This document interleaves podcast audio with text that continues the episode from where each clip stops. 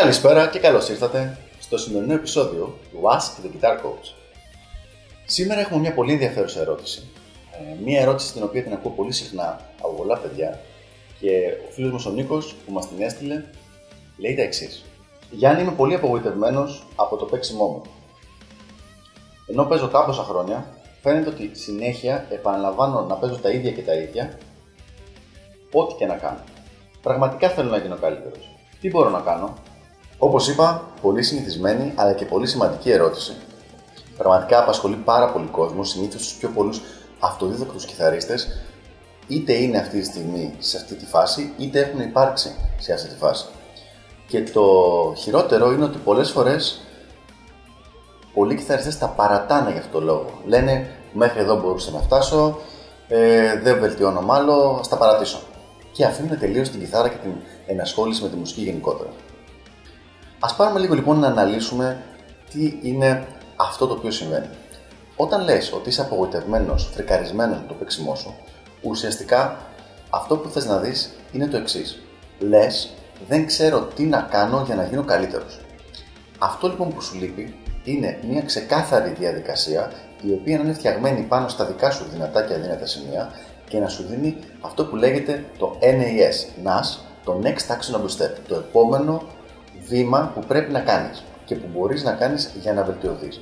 Δηλαδή, μια διαδικασία η οποία είναι με σένα το επίπεδο παίξηματό σου εδώ και αν θες το φτάσεις εδώ, μέσα σε ένα λογικό χρονικό διάστημα, να είναι κομμένη σε βηματάκια, σε σκαλοπατάκια, τα οποία το καθένα από αυτά να μπορεί να γίνει χωρίς ιδιαίτερο πρόβλημα, απλά με μόνο με μια επένδυση χρόνου και προσπάθειας πάνω στο όργανο.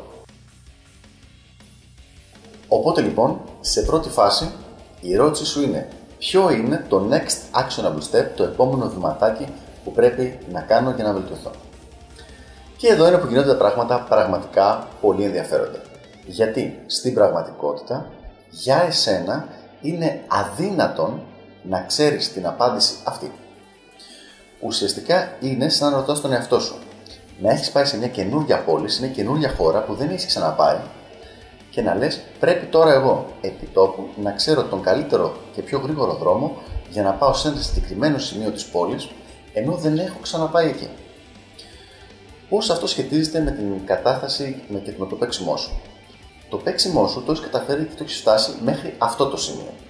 Αν ας πούμε είχες κάποιο γνωστό τον οποίο ήθελε να τον βοηθήσεις να φτάσει μέχρι αυτό το σημείο, είχες κάποια πράγματα να του πεις, κούτσα κούτσα, κούτσα στραβά που λένε, με λίγη βοήθεια, με λίγο σπρόξιμο, με λίγο το ταλέντο του παιδιού, να προσπαθείς να τον φέρεις προς τα εκεί. Αν όμως θέλεις να προχωρήσεις παραπέρα από εκεί που είσαι τώρα, δεν έχεις τη γνώση πώς θα πας παρακάτω. Δηλαδή, τις ικανότητές σου, τις έμφυτες κατά κάποιο τρόπο, για αυτοδιδασκαλία, για να διδάξεις τον εαυτό σου, κακά τα ψέματα τις έχεις εξαντλήσει μέχρι το επίπεδο στο οποίο είσαι αυτή τη στιγμή δεν θα βελτιωθείς παρακάτω από τη στιγμή που ήδη κάμποσα χρόνια συνεχίζεις να παίζεις και παίζεις τα ίδια και τα ίδια. Το να μάθεις 5 φράσεις ακόμα, ή το να μάθεις 10 τραγούδια ακόμα, ή το να βελτιώσεις 5 beats per minute την ταχύτητά σου, δεν είναι ουσιαστική βελτίωση και το να πας σε επόμενο level το παίξιμό σου. Ποια είναι η λύση αυτή, λοιπόν, την έχουμε πει ένα κάρο φορές.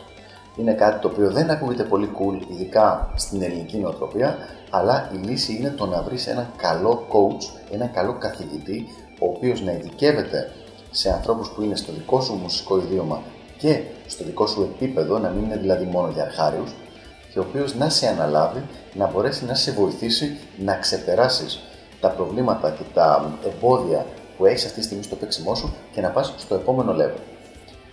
Μακάρι να υπήρχε ένας πιο εύκολος τρόπος θα ήμουν πάρα πολύ χαρούμενος να σου το πω και σε εσάς και, σε, και σε σένα και στα υπόλοιπα παιδιά. Αλλά είναι ο μοναδικός τρόπος ο οποίος έχουμε δει ότι δουλεύει ε, με σχεδόν 100% επιτυχία. Οτιδήποτε άλλο, ακόμα και το να πας σε ένα μουσικό πανεπιστήμιο και να ακούσεις διαλέξεις και μαθήματα από κορυφαίους καθηγητές παγκοσμίως, έχει μικρότερη αποτελεσματικότητα από το να δουλεύεις one on one με κάποιον άνθρωπο ο οποίος είναι εκπαιδευμένος για αυτή τη δουλειά και ο οποίος ασχολείται με σένα συγκεκριμένα. Το πρόβλημά σου δεν είναι ότι δεν μπορείς να παίζεις κιθάρα.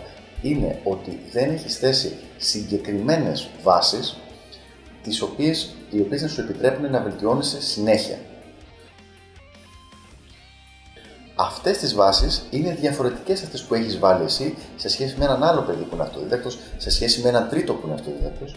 Ως εκ τούτου δεν είναι δυνατόν ένα πρόγραμμα το οποίο είναι ίδιο για όλους να μπορέσει να σε βελτιώσει με τον ίδιο τρόπο που θα βελτιώσει κάποιον άλλο. Χρειάζεται δηλαδή οπωσδήποτε να συνεργαστείς με κάποιον ο οποίος θα δει τα αδύνατα σημεία σου και αυτά τα σημεία θα προσπαθήσει να τα διορθώσει, να τα βελτιώσει και τελικά να τα φτάσει στο ίδιο επίπεδο με τα υπόλοιπα, ώστε να μπορέσει να ανέβει όλο σου το επίπεδο παίξήματο. Ελπίζω να βοήθησα λοιπόν. Ξέρω ότι για πολλούς δεν είναι αυτό που θέλουν να ακούσουν, το ότι χρειάζεται να κάνουν μαθήματα, αλλά δυστυχώς είναι ο πιο γρήγορος και ο πιο αποτελεσματικός τρόπος για να μπορέσεις να βελτιώσεις το παίξιμός σου. Αυτά από μένα για σήμερα και τα λέμε στο επόμενο επεισόδιο του Ask the Guitar Coach. Γεια χαρά!